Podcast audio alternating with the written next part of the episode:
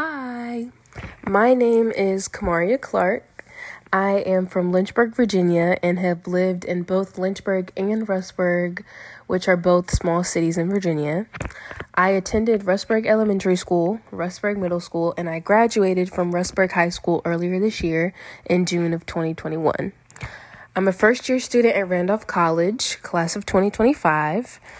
I have not declared a major yet. However, I am considering either a psychology or sociology major with a minor in Spanish as well as African American studies.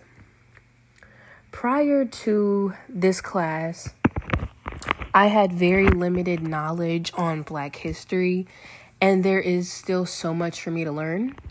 It was simply left out of my school's curriculum. The most that I was taught about was a brief summary of slavery and Harriet Tubman, and there was a limited focus on the civil rights movement with leaders like MLK and Rosa Parks. And actually, when I was in fifth grade, my teacher told me that the Ku Klux Klan was a group of self hating black people that would terrorize their own communities.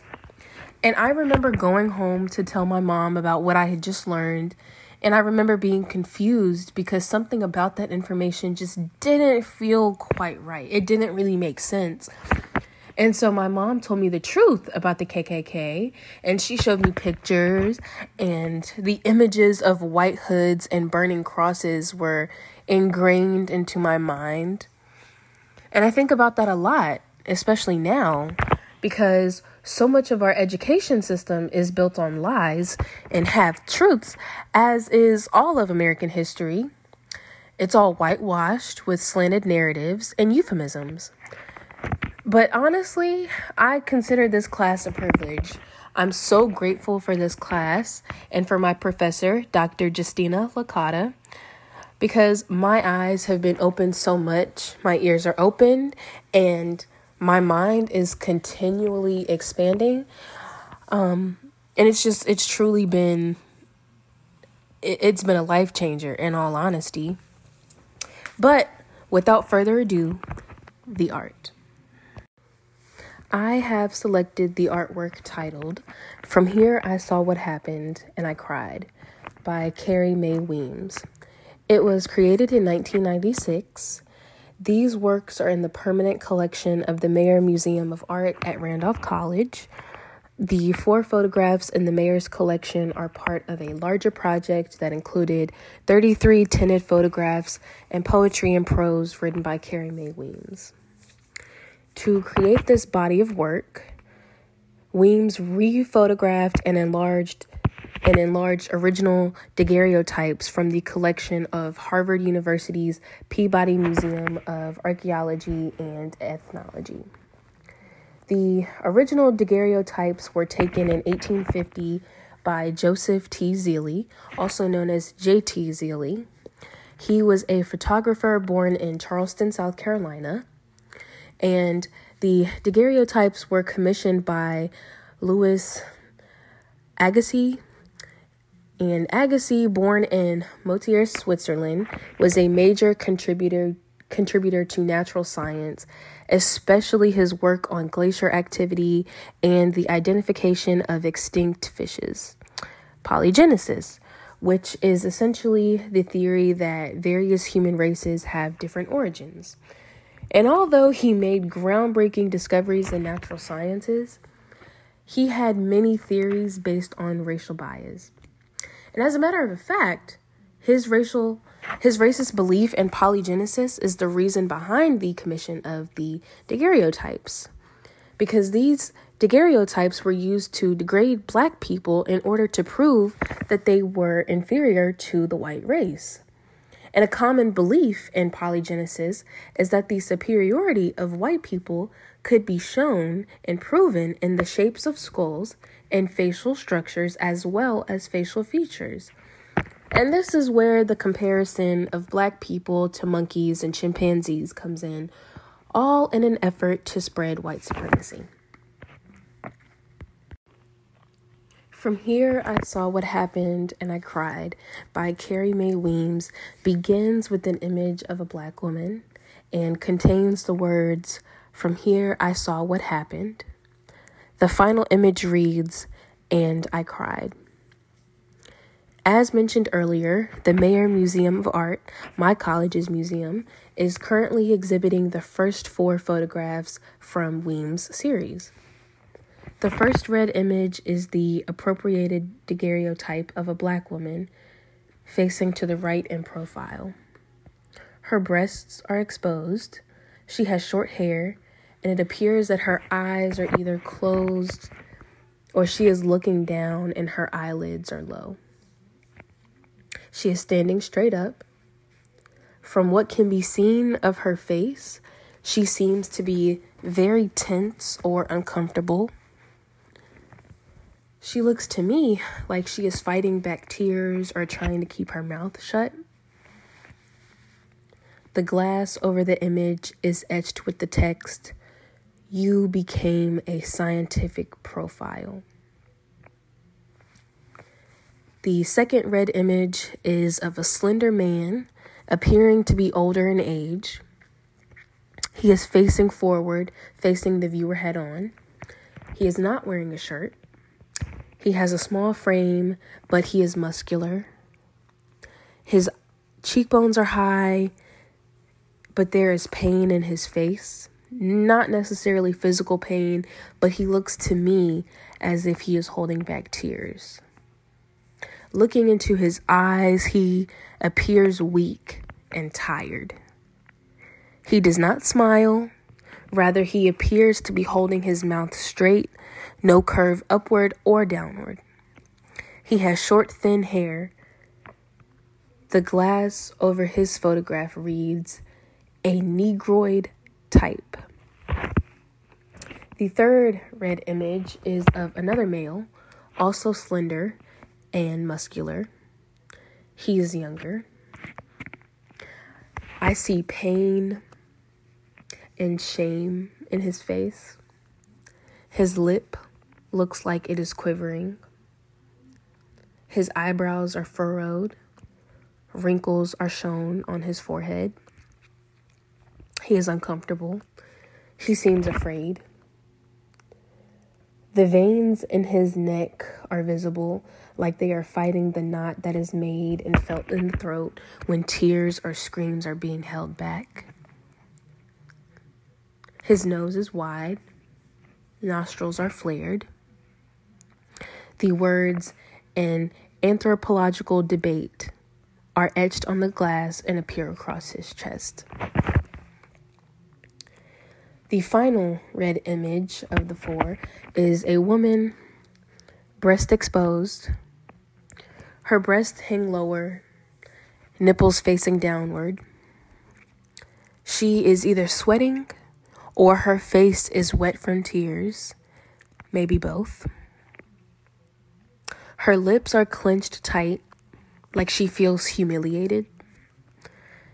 To me, she almost looks angry but she looks wounded, not necessarily physically, but emotionally. The definition of her collarbone is visible, almost like she is holding a deep, sharp inhale in an attempt to be perfectly still. Her eyes stand out to me the most because they are more than sad, more than enraged. My guess would be that this is not her first time being exposed in this way for the pleasure or benefit of the other person or for the viewer. She is tired. She is insulted and disrespected. The text and a photographic subject is spread on the glass across her chest, right under her neck, and across her shoulders. Carrie Mae Weems was born in Portland, Oregon on April 20th, 1953. Weems is considered one of the most influential contemporary artists with art that addresses themes such as cultural identity, sexism, political systems, and consequences of power. She had an extensive portfolio of work when she created from Here I Saw What Happened and I Cried in 1996. Weems has challenged beliefs on race, gender and gender roles, sexuality, beauty, and so many others through her work. She is an inspiration to many because she has a great eye, but in my opinion, her work is so astonishing because of the authenticity of it. She seems like a bold woman with a streak of fire that is ignited through her passion. The four images feature four enslaved individuals who are all at least half naked, if not completely nude. The original photos were not taken for the purpose of art or to appreciate the black body, but rather to degrade and display black bodies. Photographs like this were taken to determine how healthy or how fit slaves were, but there is also a much darker history that follows. Racism has always been undeniably prevalent in the United States of America. However, these photographs pertain specifically to scientific and medical racism. White people have always had a paradoxical obsession with black people and their minds and their bodies and their anatomy, their culture, and everything else that involves black people. During slavery, slaves were bought and sold to different plantation owners.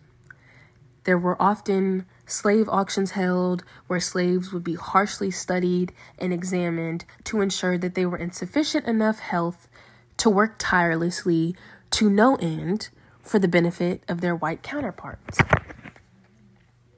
If there was a black individual with an illness, they were not given the same care as a white person, if any care or treatment at all.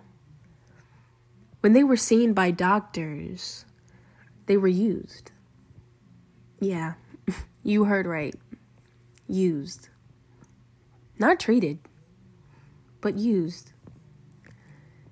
Black people were used for experiments. They did not give consent in most cases because consent did not exist for beings regarded as property. White people quite literally had their way with black people.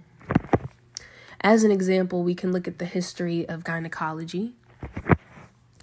J. Marion Sims is known as the father of modern gynecology. And that that is a problematic title in itself for several reasons, but a quick Google search will mention unethical practices, which is true, but it is quite the understatement. Black women were unexplainably violated by Sims and by his peers, by spectators and other experimenters, all highly, highly underqualified. They were forced into examinations and studies, as well as agonizing surgical procedures, which frequently resulted in infection. Another example would be the Tuskegee syphilis study. Again, a simple internet search will mention ethical abuse. True, but again, an understatement. This study was beyond unethical, beyond morally wrong, beyond a travesty. And it was certainly no mistake. Going back to Weems' work of art, the title makes sense because I look at America's Untold Truths and I am stunned. I'm at a loss for words. How do you feel? How do you feel? I cry too. Because this history is not ancient. It is not as far back as we are told, or even as far back as we wish that it was. This is all a very, very traumatizing history that continues to traumatize and harm and hurt Black people. I selected this piece because it is vivid and it's so authentic it truly captures the Black experience and it tells a painful story. it moves me. Looking more closely at the portraits, looking into the eyes of the subjects is very, very powerful. I wanted to cry. I still do want to cry. But the tears are not tears of only sadness. Anger and rage accompany sadness. Sadness is truly sorrow, it is sympathy and regret and the loss of hope. The tears entail so much more than just sadness. And while nothing that I feel can ever measure up to what the people in those images felt, I feel for them. I feel for my black people. The images are graphic, they are intended for mature audiences, yet, even the most mature individuals may cower or shy away. These people did not volunteer themselves, they were forced, they were violated. They were exposed in a way that goes beyond their physical appearance, appearance beyond their naked bodies.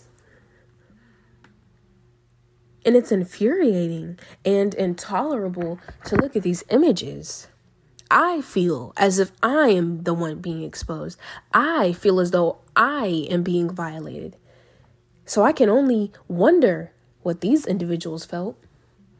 To be examined and studied, to be preyed upon and taken advantage of, to be put on display, to be used as an exhibit, to be the ugly yet so astonishing freak of a subject, to be degraded, to be dehumanized to be completely bare and visible, yet so silenced and hidden. It is almost as if white people thought only of black people as things, not humans, not people, not beings, not alive, but they wanted us dead. Not even as animals, just just things, just things, disgusting and wonderful things, hideous and hateful and evil things. Things.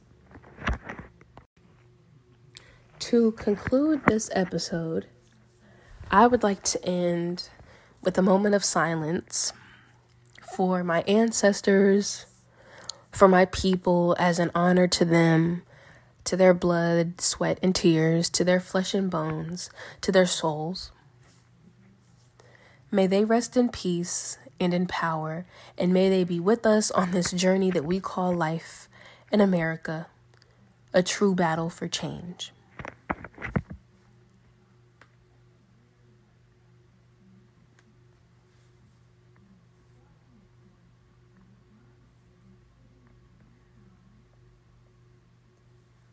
Thank you.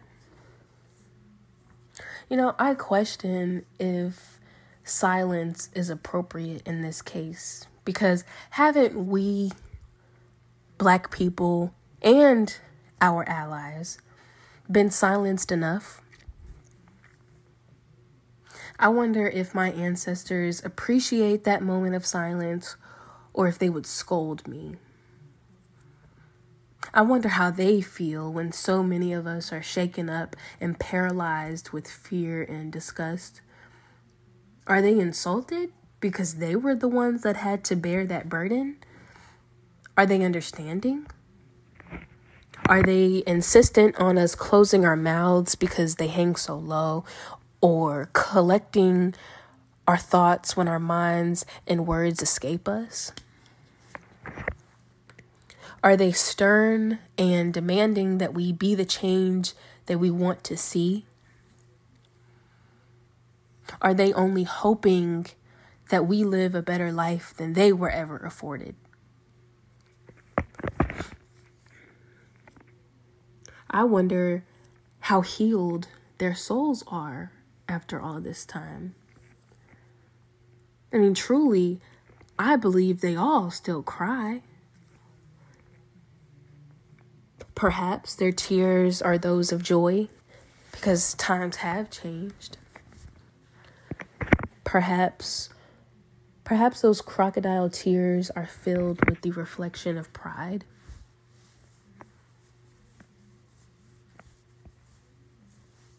Truly, from here I saw what happened and I cried.